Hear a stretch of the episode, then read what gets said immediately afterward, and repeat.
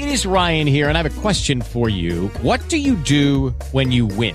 Like, are you a fist pumper? A woohooer, a hand clapper, a high fiver. I kind of like the high five, but if you want to hone in on those winning moves, check out Chumba Casino. At ChumbaCasino.com, choose from hundreds of social casino style games for your chance to redeem serious cash prizes. There are new game releases weekly, plus free daily bonuses. So don't wait. Start having the most fun ever at ChumbaCasino.com. No purchase necessary. VGW Group. Void were prohibited by law. See terms and conditions. 18 plus. Okay, we are going to attempt to get this going today. Welcome to it. What in the world is going on here? Uh, sometimes the video element of this show just makes me very angry. Welcome to the world famous Jiggy Jaguar radio broadcast. We are live coast to coast, border to border on iHeartRadio today. Also, AMFM247.com iHeartRadio, TuneIn, iTunes, all the fun stuff. We are going to go to Dan Perkins. We are going to go to Daniel Levin, and we are going to go to IQ uh, Rassooli, maybe. And we're going to see if we can ring the group, as they say. You got to ring the group. So we've rang the group, and the group has joined us. we have got uh, IQ Al Rassooli joining us today. We also have the great Dan Perkins, or as he calls himself, the most dangerous man in America. Uh, we also have Daniel Levin with us today. It's the most dangerous man in radio. Most dangerous man in radio. That's it. We need to get the Wait, wait, wait, That's wait, they wait. called me. We, we, we, we need to get get get the gimmick right, as they say. Um, Daniel Levin joins us today on our big program. He joins us here via the magic of the old Skip Skype. Yes, the old Skyper Rooney. And uh, Daniel Levin has quite the interesting story. Uh, he was in his office in New York when he got a call from an acquaintance with an urgent cryptic request to meet him in Paris. A young man had gone missing in Syria. No government embassy or intelligence agency would help. Could he? Would he? Well, this begins a very suspenseful, shocking, and at times brutal true life story. Proof of life 20 days on the hunt for a missing person in the Middle East. And the author, Daniel Levin, joins us today here on the old Skip Skype. Daniel, welcome to the broadcast. How are you, sir? Yeah, I'm doing great. Thanks. Thanks for having me.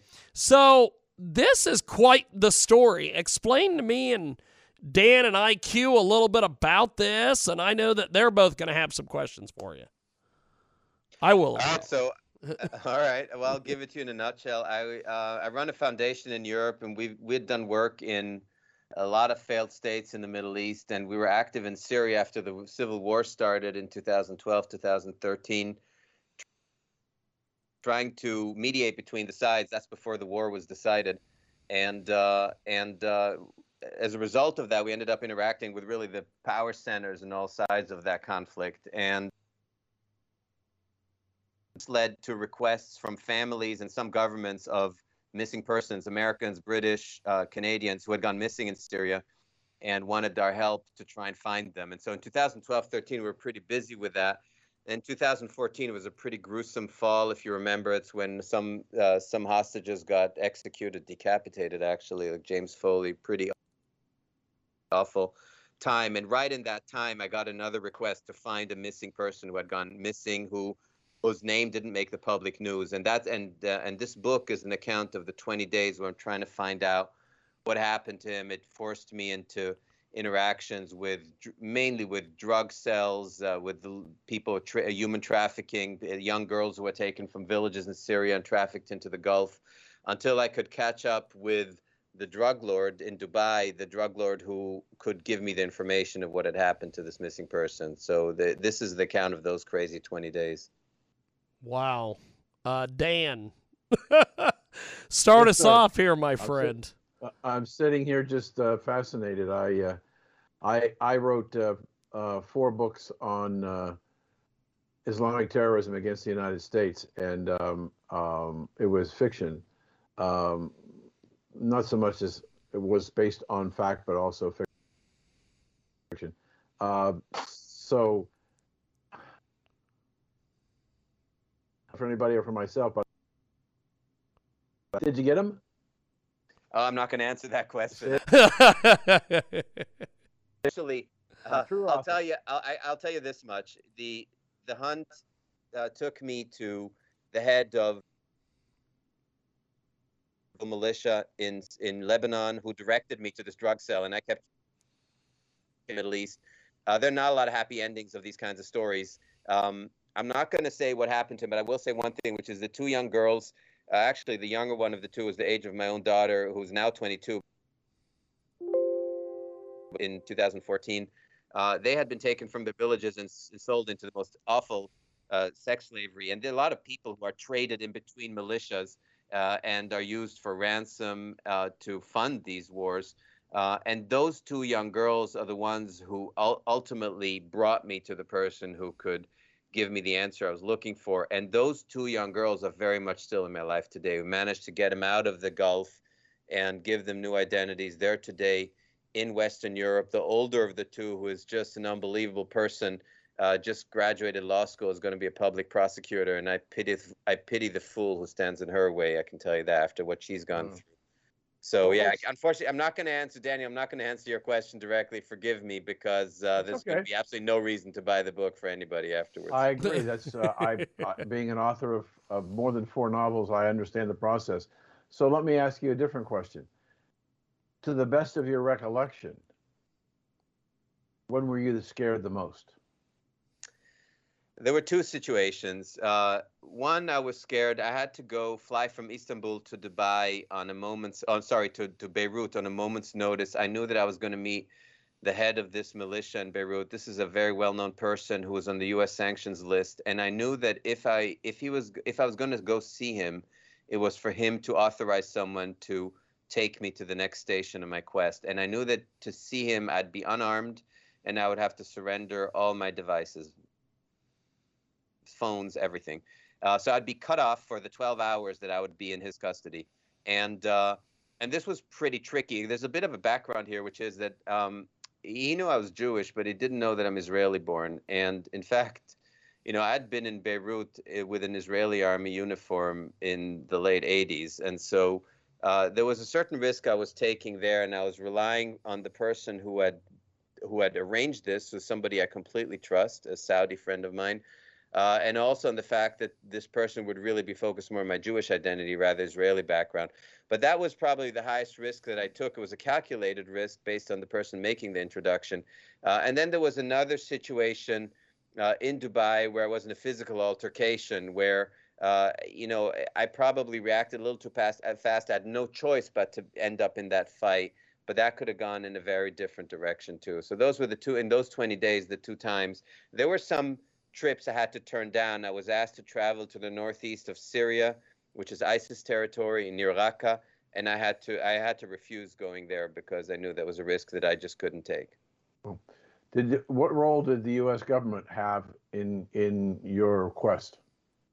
None in this story, unfortunately. The quest it came to me because the government couldn't help.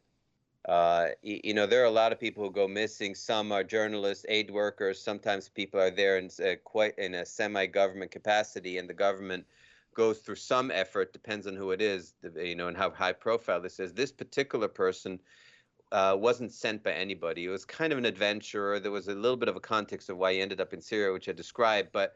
Uh, because he had taken on this risk entirely on his own, the government said, "There's no way we're going to cash in any chip if you really are on your own." And and they were pretty harsh to the to the family, which is how the whole request came to me in the first place.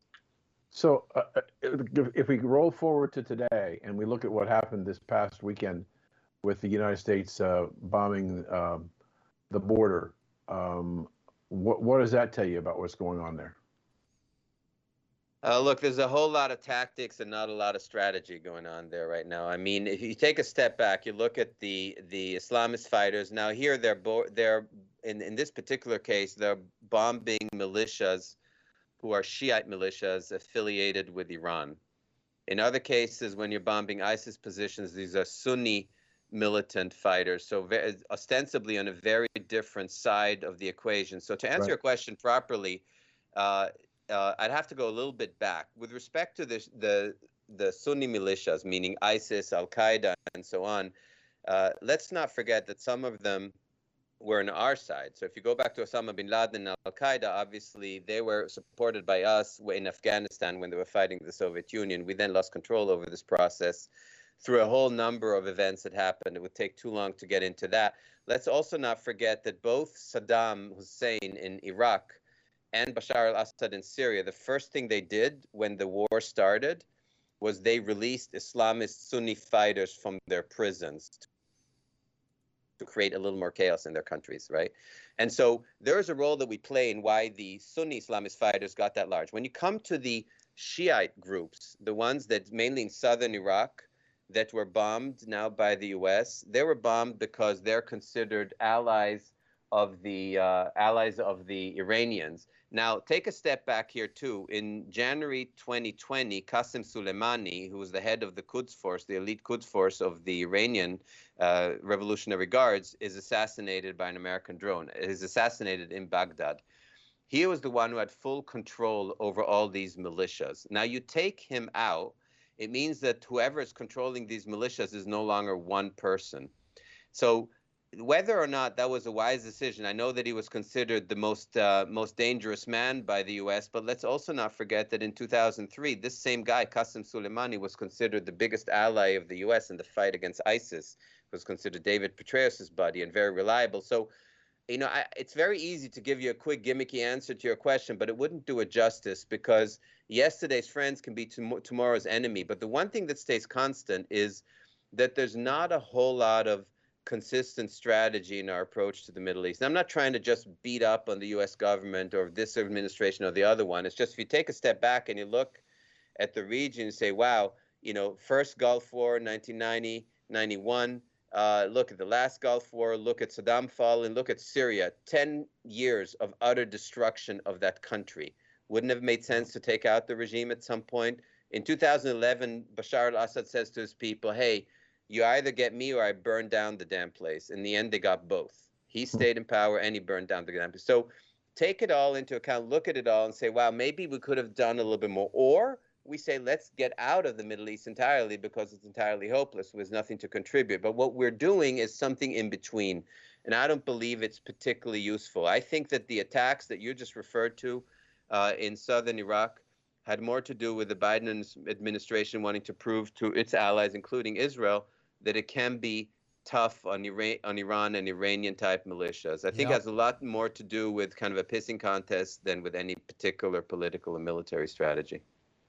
So, do you believe the story coming out of the Middle East that the Taliban has already taken over half of Afghanistan?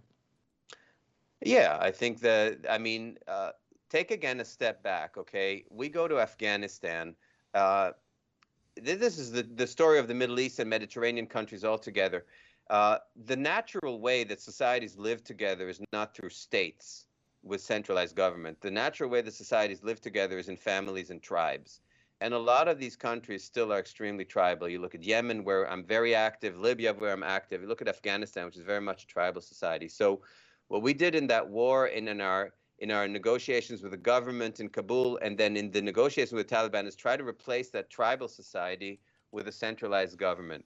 Now we're moving out of there. So all the forces that created that tribal structure and where the Taliban has by far the most power is going back into that vacuum and taking over. So yeah, I do believe that the Taliban is going to be back in charge, mainly because we were trying to change something that isn't really changeable in the way we're intending to do it.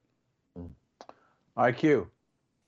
Yeah, IQ hours Everything only. He said is correct. The only problem, Mr. Levin and the Americans and the Europeans have not come to the simple conclusion.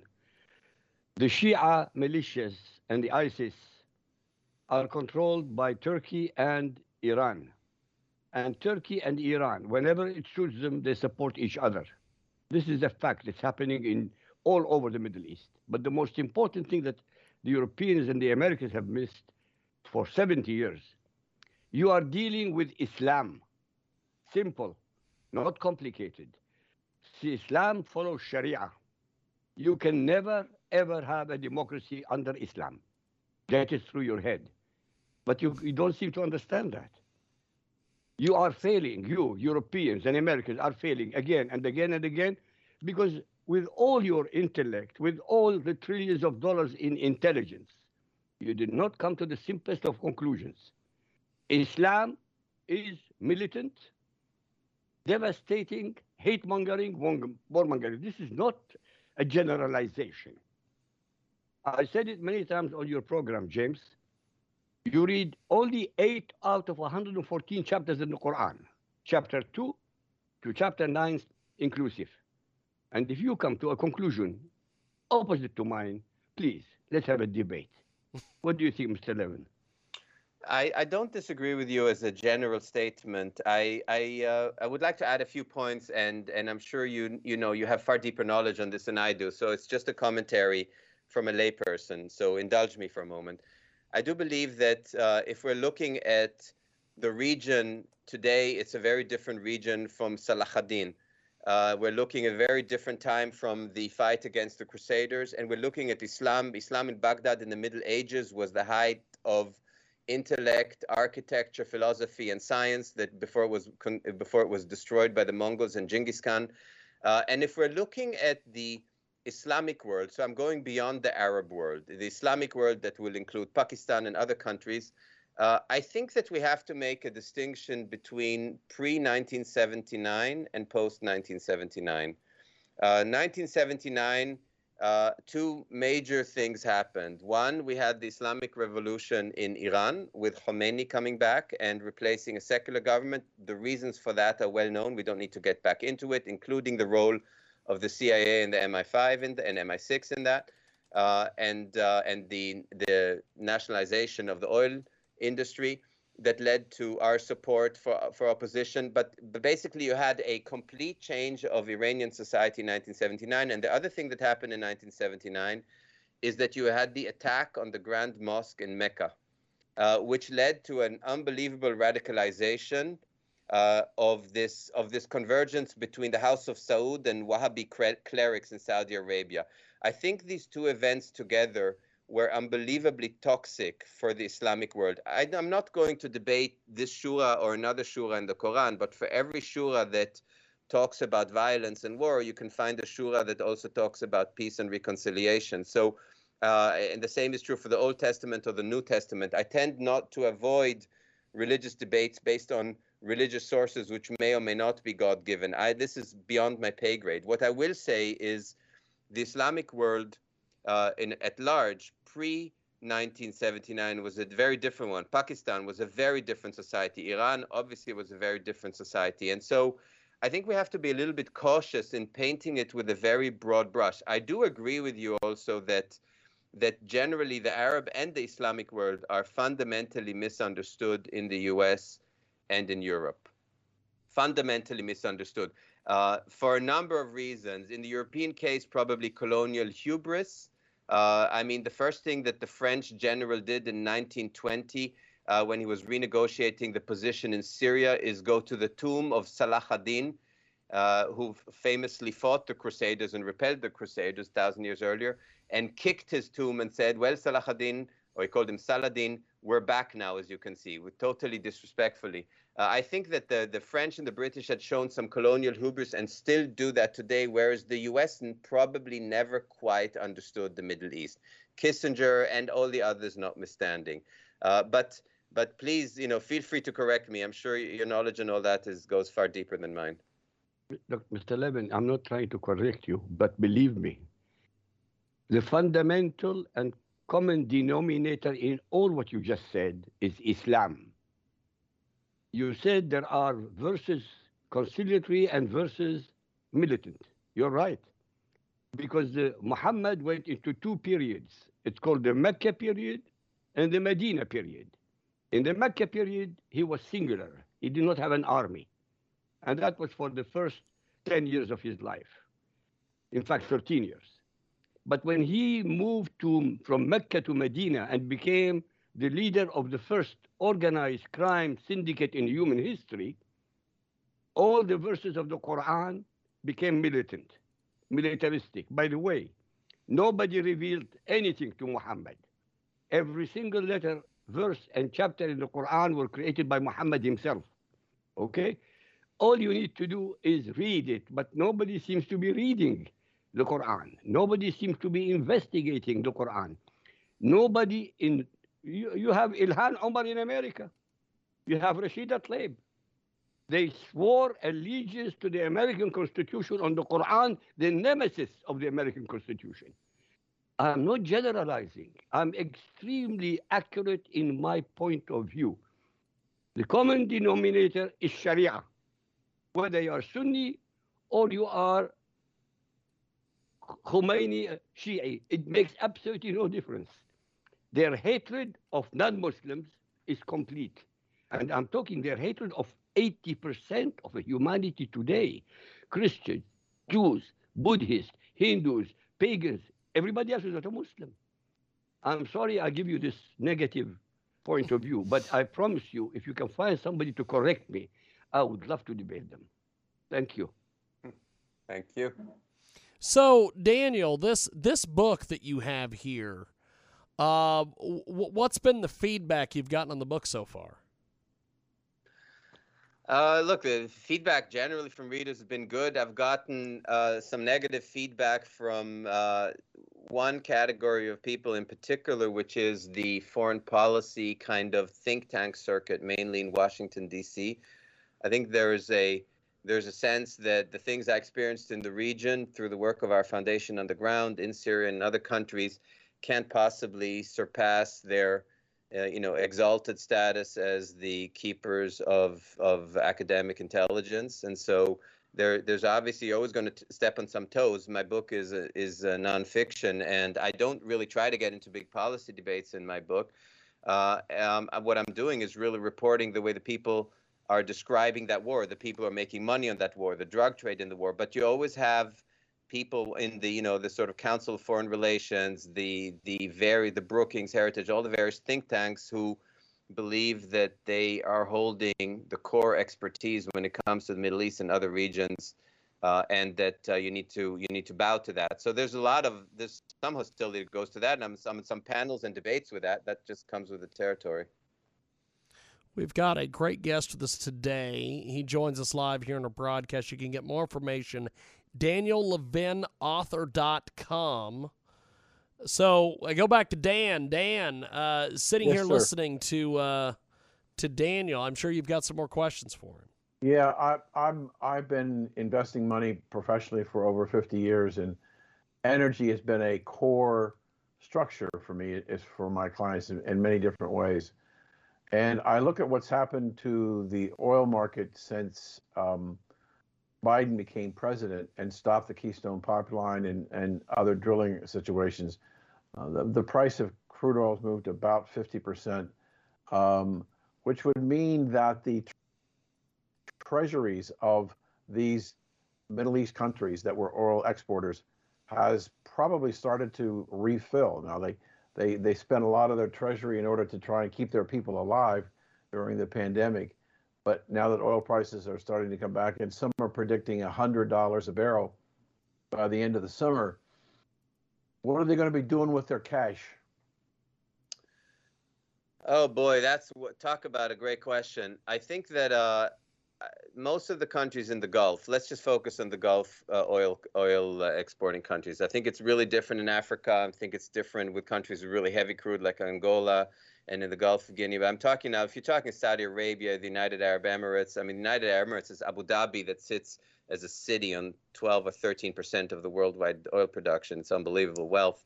Uh, I think that they're still working on the assumption that within the next two generations, and you count a generation as 14 years, so within the next uh, 28 years, uh, their leverage in the oil markets will fade. That there will ultimately be different solutions for a number of reasons, not just because there'll be uh, re- replacements for fossil fuels in, in most industries, but also because they believe that the U.S. has the ability to to uh, to produce enough oil to be self-sufficient. So this old pact that existed with the Gulf monarchies for the last hundred years, especially with Saudi Arabia, but then also with the others, where the U.S. provides the security in the region, uh, and in return, uh, the the monarchies export crude to the U.S. and agree to price crude in U.S. dollars, and thereby assure that the U.S. has maintained its status as a global reserve currency.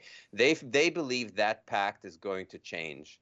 They're working on that assumption whether oil is at 100 bucks a barrel or whether it's at 15 bucks a barrel. Saudi Arabia produces it at five dollars a barrel, so even at really low low prices, uh, they can sit this out. They can handle this.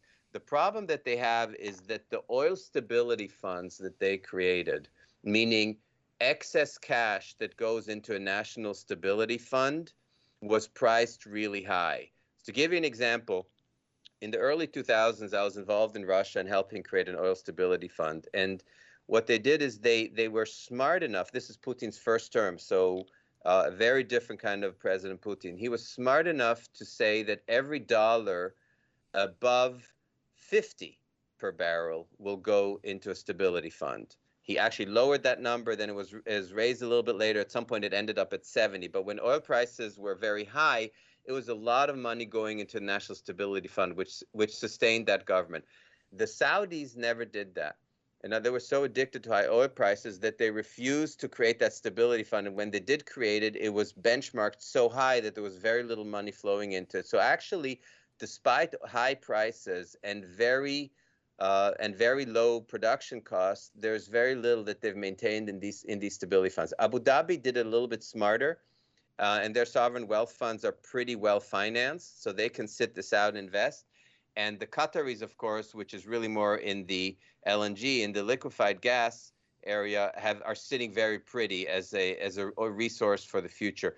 But I think that all those countries are starting to realize that geopolitically this has shifted, which is also part of the reason for their new uh, love affair with Israel and the Abraham Accords that they that they uh, that they signed, meaning mainly, of course, Bahrain, the UAE, and Saudi Arabia down the road. Uh, they want to make sure that there's another reason to maintain a friendly relationship with the U.S. beyond just the oil industry. Uh, you you were talking about just just a moment ago. You talked about the the Abraham Accords with with Israel.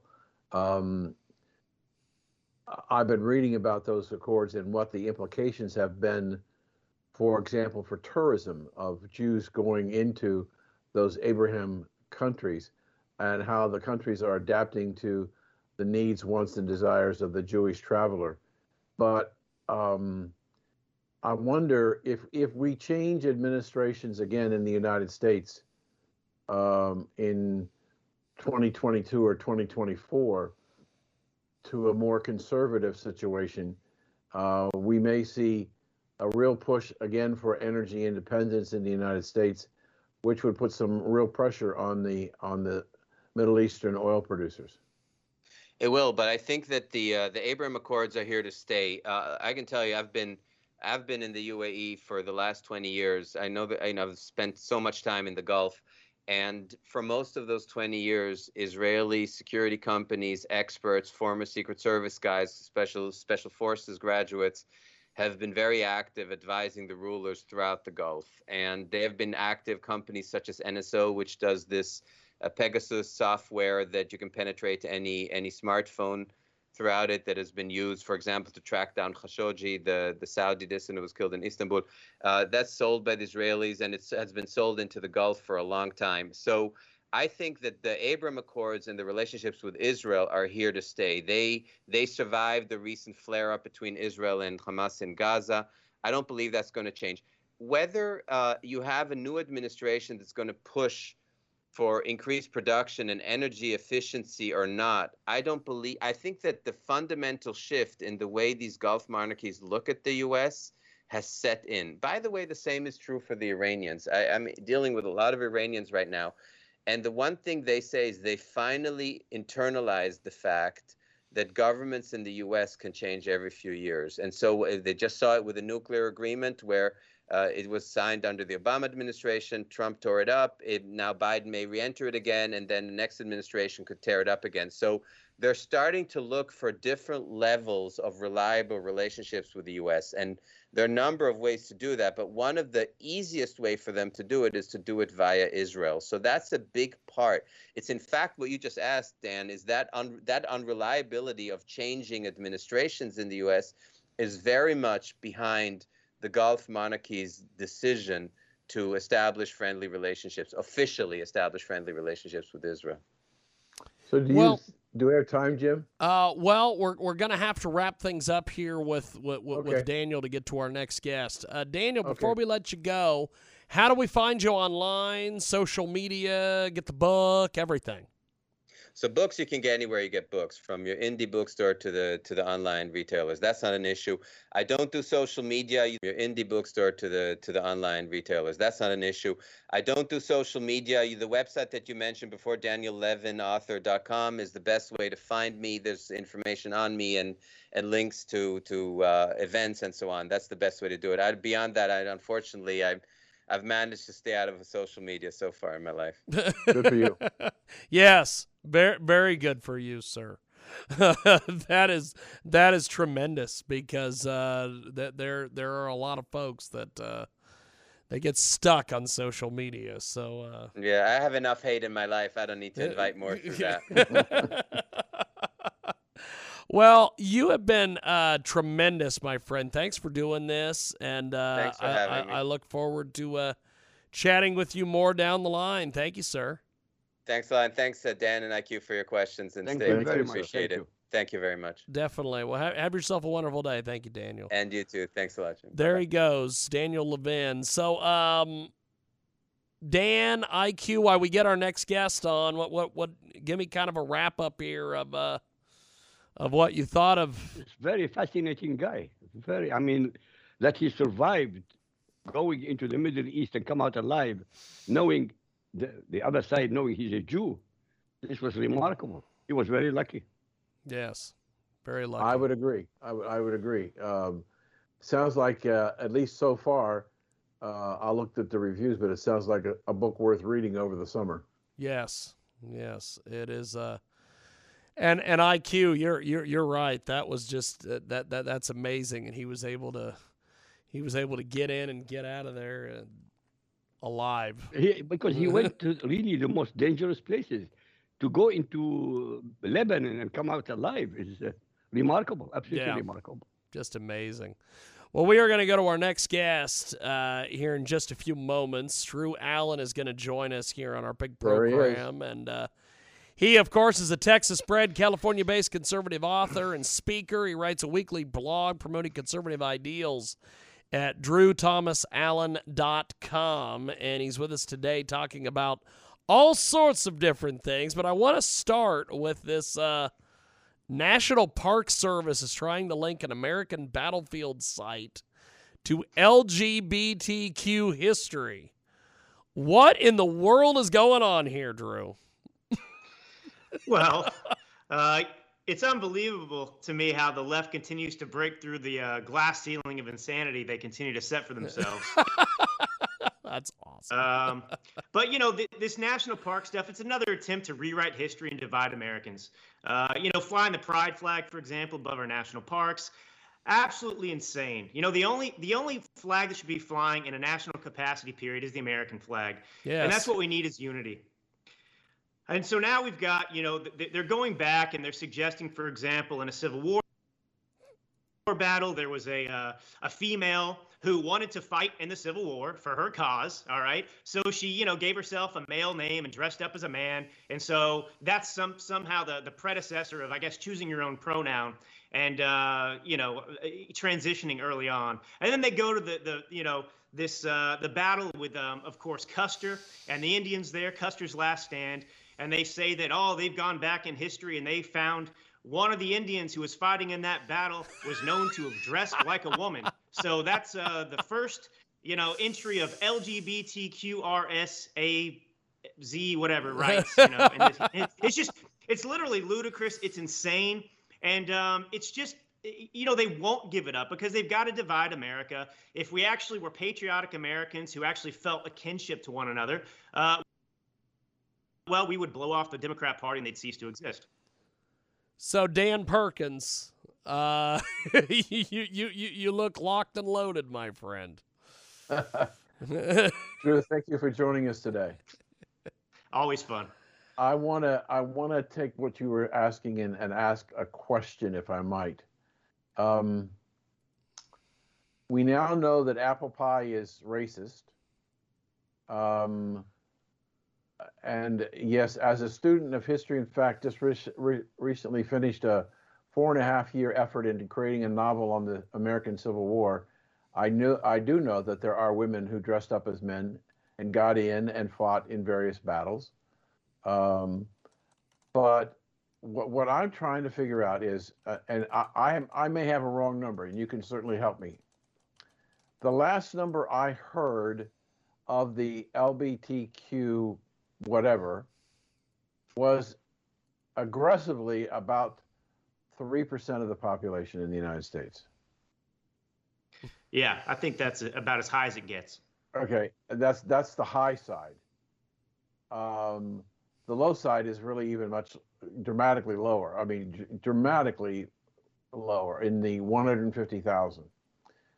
But if if if three if you take three percent of 330 million people, you've got a number of 10 million. I don't believe they're anywhere near 10 million. But the point of my question is, if it's 5 million out of 330 million, they have control of the country. What happened? Well, they've done this time and time again. They do it all the time. And you know, I would just add this, you know, the the modern invention of social media has made it easier to make themselves appear to be greater in numbers than they actually are. And this goes along with legislation they propose time and time again, which does not have a majority of American approval. Uh, but you know what they do is uh, they've got to make they've got to create these issues, right, about an oppressed people victim. So they're always looking to create a new victim class. I mean, the LGBTQ community uh, doesn't have any fewer rights than any other American. You cannot discriminate in a workplace against these individuals.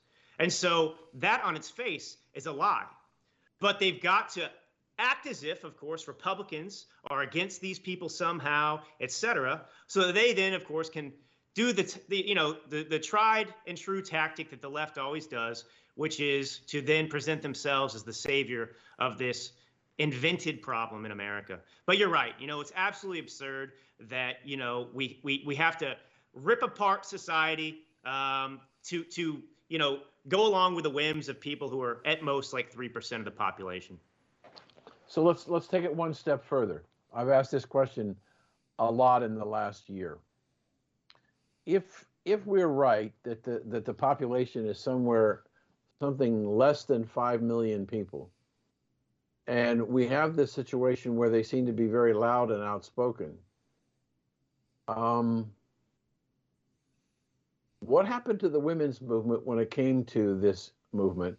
When men who were physically developed as men who have decided that they want to become women who are effectively competing against true females in athletic competition that are taking away the opportunities for females to gain scholarships and grants for education to Im- improve themselves. What happened to the women in the LGBTQ environment and, and the minorities who are most adversely affected? Yeah, well, let's hope they wake up and understand that the Democrat Party is not for them. I mean, this is moral relativism, of course. You know, the thing about America that's so wonderful is look, society changes over time. Um, you know, for example, with gay marriage, you know, for all of history, that was just something that was uh, accepted as a matter of society. Uh, that wasn't something that that was embraced. And then as society changes and opens up, that becomes a new avenue. But you know, America um, overwhelmingly doesn't have an issue with inequality towards women anymore. Okay, so that's a that's that's a mute subject. So now here we come with a moral relativism And now they've got to have another issue. And so now it's the LGBT community, the transgender community, which, of course, to your point, that that is act, actually an assault on women's rights. That is an attack on women and right. their ability to perform and compete. Um, and to you and I, as we sit here, I mean, it's absolutely insane. But the Democrat Party continues to push this narrative, and you know we've we've been over this again too, and and you know they they own the the the mainstream media, and that is a very very powerful voice. Although if you look at Brian Stelter and um, Jake Tapper and some of these other people, their ratings are about zero. I think they have uh, only their parents watch their show still. I can tell you, thank you for mentioning that because I can tell you my new radio show has more listeners than CNN has viewers. Well, that's also a testament uh, to your success, not just the fact that they're so useless, but that's amazing. Yeah, it, it's. Um, but I, I look at it and and I I get a sense for the first time in many many years that the the pendulum which swung to the left hard that created all these crazy issues that America is finding its voice against many of these issues. And the fact that the that the the Democrats who have been the controllers of Congress forever, even if they were in the minority, uh, don't know what to do, for example, about the Senate because all these things that they thought they were going to be able to pass because they had Kamala Harris as the vice president, the tiebreaker, they made an assumption that all the Democrats would vote in one step, and they haven't. And so the the Biden agenda, which is being driven by the left, a minority, is under attack by the right majority in the country, and uh, is is not going anywhere. That's uh, that's exactly right. There is a message of hope in that. Uh, I think absolutely this country is not a majority leftist Marxist. And look, the Democrat Party, I say, is naked and afraid right now. Okay? Uh, if we go back in a time capsule, for example, to November 6th of 2020, there was an article published in which audio had been acquired of Nancy Pelosi and a caucus in the House who were discussing Democrats who were, you know, shooting themselves in the foot by talking openly about socialism and particularly about the issue of defund the police, because that was a metaphorical noose around their political necks, and they knew it back then, and they knew that they were going to lose seats because of it. And now you see them naked and they're desperate. And now you see them literally making up a lie that the Republican Party is responsible for the defund the police movement. Right, you know, they're trying that. to put a put a Amazing. fig over their private parts and rewrite history before our very eyes. And so this is good news because they if 2022 elections were held tomorrow, they would absolutely get destroyed. But you're right. They thought they were going to pass through all this radical leftist agenda including that HR1, S1 now called bill, you know, the For the People Act, which would basically be against the American people and for the Democrat Party to federalize elections. And that hasn't happened. And if they can't get those things pushed through, they know they're in trouble for 2022 and then beyond if the Republicans actually do their jobs. So. Okay, I, I think that I, I was I, I, I do a lot of uh, as Jim knows I do a lot of radio and television and this morning I was on a, on several different radio and television shows, and I said there are going to be two issues that are going to plague the Democrats during the summer. The first, which is the most vocal, is critical race theory, and number two is defunding the police. There's there's there's no way to get out of those for the Democrats, and and with you want to change charge the Republicans, but when you've got the, the level of crime that's taken place in the blue cities, and you've got now blue cities talking about refunding the police, the problem that they they're not think they're thinking, in my opinion, is that they're saying, oh well, we'll just hire them back. They ain't coming back. There was a, a, a thing on last night that showed that the city of New York has lost 5,300 policemen since this problem started, and they're not coming back. They're not coming back. And Chicago is like 2,300. I mean, it's the number of police that are leaving the policing jobs and are leaving these cities more and more exposed, they don't the, the money isn't going to be sufficient to get policemen to join unless the standards are dramatically lowered just to get bodies in place. Then you have a problem of the police potentially being more aggressive and more dangerous uh, in, in confrontations. No, that's exactly right. It's like what we've seen happening with the uh, woke hiring of individuals to fill the FBI and other bureaucracies throughout the country. With Tucker Carlson now um, saying that he believes and has proof that um, uh, you know he's been spied upon, his communications by the um, uh, the NSA. So, uh, you know, this is very dangerous. Actually, you know what? What I want most Americans to understand there was a great story in the New York Post that came out, I believe, last week about this gentleman named Joseph Bolanos. He lives on the Upper West Side in New York City. Uh, he basically is like a citizen of the year. He's he's he's he's um, volunteered for the Red Cross after 9/11. Throughout the pandemic, he gave out free masks and, and and space heaters to his neighbors. But Joseph Bolanos went to um, the rally in Washington D.C. about on, on January 6th. Now, he said he left that rally before the quote unquote insurrection even took place. He said it was getting boring, so he was 30 minutes away in his hotel room when it took, took place. But he came home and uh, he boasted that he had been at that, that rally. And a neighbor reported him to the FBI. He got a phone call from the FBI. He called them back. They didn't respond. They showed up at his door. They interrogated him and asked him if he belonged to BLM, Antifa, or the Proud Boys.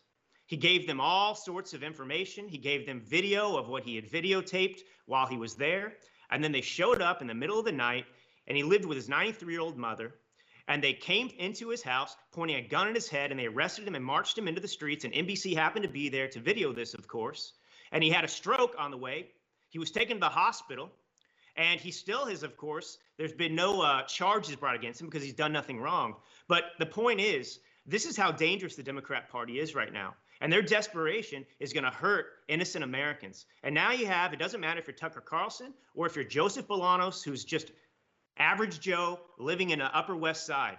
You know, they're making it easier and they're promoting this type of behavior in which you're going to be at Thanksgiving, Daniel, with your uh, with your niece or something, and if she's a Marxist and you talk about you know your support of conservatism you know all it all it's going to take is a, a call to the fbi and the next thing you know uh, you're being um, whisked away in a, in a vehicle to be interrogated. That's where this is headed. It's very it's that dangerous.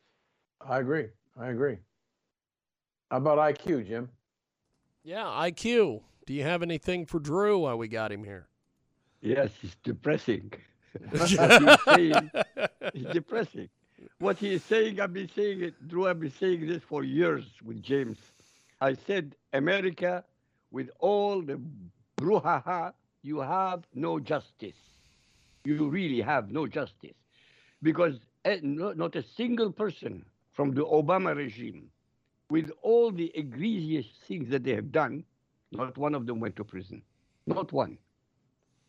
For Hillary Clinton to destroy 30,000 emails, destroy literally, physically the mobiles and everything as evidence, and not get into prison or not even convicted of anything, you have no, you have no justice. You're absolutely right. It's frightening. But it started all with political correctness. It all started under Obama. Believe me, I repeatedly said it on James and other talk shows. Obama did more damage in eight years to the United States of America than 70 years of the Soviet Union. And uh, these are the results now. Yeah, no, you're absolutely right, IQ. Absolutely dead on. And to your point, though, you know, this has to stop because uh, you're right. We do have a, basically a two-tier justice system, right? You know, if you're a Democrat, there's never any consequences, repercussions. If you're on our side, you're targeted for nothing. And uh, you know, 1993 is when Travelgate happened in which Hillary Clinton conspired to fire all the people that belonged to the travel office there uh, so that she, she could outsource that work to her buddies in Little Rock, Arkansas. And, um, you know, she escaped any blame there as well. And in fact, Vince Foster, who was the, the counsel there, he was the first one to commit suicide around the Clintons. And of course, that kind of thing has uh, happened to the Clintons throughout their their lives. It's a shocking number of people who die suddenly uh, around the Clintons when they cross them. There was Yeah, no that's- suicide. That was murder. Yeah. Right. Well, well, they say it's suicide IQ. Yeah, but know, I'm so- not interested in what they say. they can say whatever they want. But it's Yeah. a fact. When these people are dying in dozens and not one, two, three, and very suspicious circumstances, yes, it's murder, but doesn't matter.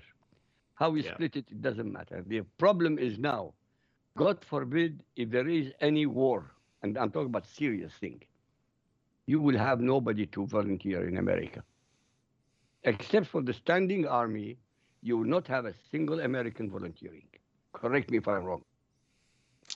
Uh, no, you're not. You're not wrong. But I would say it's uh, what's scary to me is I would submit that we're in a cold civil war right now, and that's to say it's not violent right now, but the uh, line couldn't be drawn clear in the sand, just as it was prior to our previous civil war that we fought. Uh, there can be no compromise right now between Republicans and Democrats. I mean, the Democrats are all in for totalitarianism, and their success is our demise. And just like Lincoln said back then, it's going to become all one thing or another. You know, it can't be split. And that's how serious it is today. And uh, it's frightening to me. Um, you know, and, and let's hope we can right this ship and, and, and basically defeat the Democrat Party here uh, sooner rather than later, because uh, if they aren't dealt with, uh, unfortunately, the, the realist in me, the historian in me, would say that history tells us what awaits. You're absolutely right. If you don't defeat them in 2022, America is finished. But Yeah. we did have all the good news, IQ. You know, we do we do have evidence that they're spiraling out of control, and we just need to keep feeding them the rope. You know, that's what I keep saying. Feed them the rope. Maybe we'll cut them down when they're done, but you know, we got to feed them the rope. And, and the Republicans just have to understand it. That they can't be afraid of the media and what the media is saying about them. That you know, they need to understand how grave this is. And unfortunately, you have people like Mitt Romney who are saying, "I trust Joe Biden." I mean, that guy. I don't know why he doesn't just say he's a Democrat. Well, he's as demented as as Joe Biden. I mean, one is a Republican and the other one is a Democrat, but they're both demented. There's no question. Mentally, there is nothing in their brain. I swear to you. And I'm the outsider looking in. I live in Europe. I come from Iraq. My background is completely different from yours, but I love the United States of America. I love the American Constitution, and I learn more about the Constitution from Dan than all the news media in America. You know what the reality is, though? Uh, you are more red blooded and patriotic of an American than anybody on the left. And that's the truth, because America Yes. is about an idea. And you've got it, and they don't. So they're disqualified. And, uh, you know, I got your back, friend. Thank you. Thank you. but you're right. I'm definitely more American than Americans. Yeah. Hey, Jim. Yes, yes. Go ahead, Dan. So I, I want you to take a just take a moment. This is a little fun we're going to have here. Take a moment and look at our guests straight on. Okay. Now I'm going to mention a name. okay. Okay. See if you agree with me. I'm talking about look and voice. Tom Cruise. A young Tom Yes, Cruise. Yes, it's possible. Yes, I agree.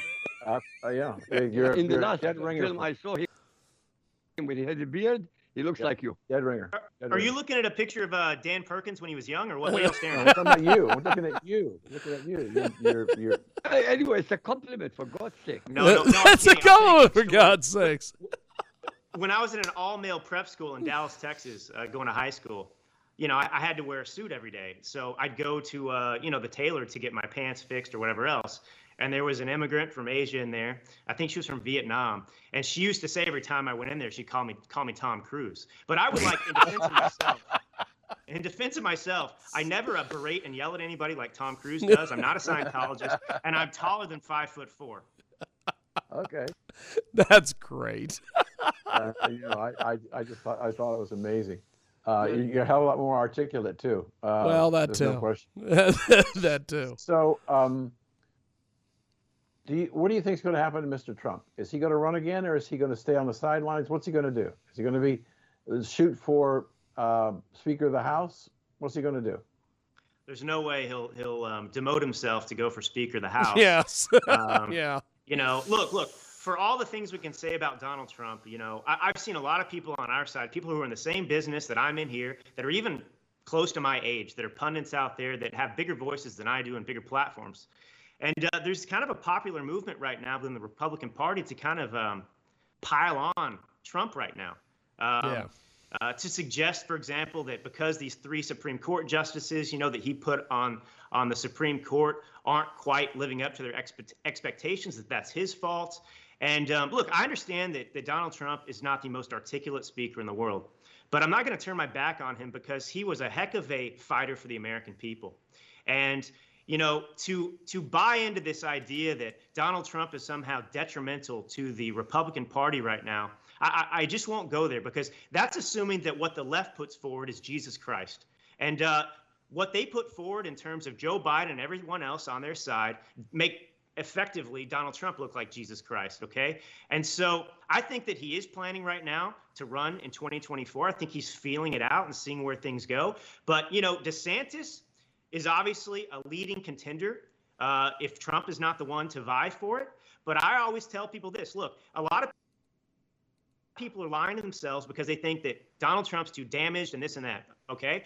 But you've got Ron now who's being hit by the Washington Post about his response to, of course, the Surfside building collapse. All right, the mayor there came out in defense of him and said, no, no, FEMA got us the money right away. He signed the order. Everything's good. But my point is, it doesn't matter who runs for president. That individual is going to be smeared and destroyed by the left and the propagandist media. And so I- I'm still supportive of Donald Trump. I think he'll make the right decision for the country.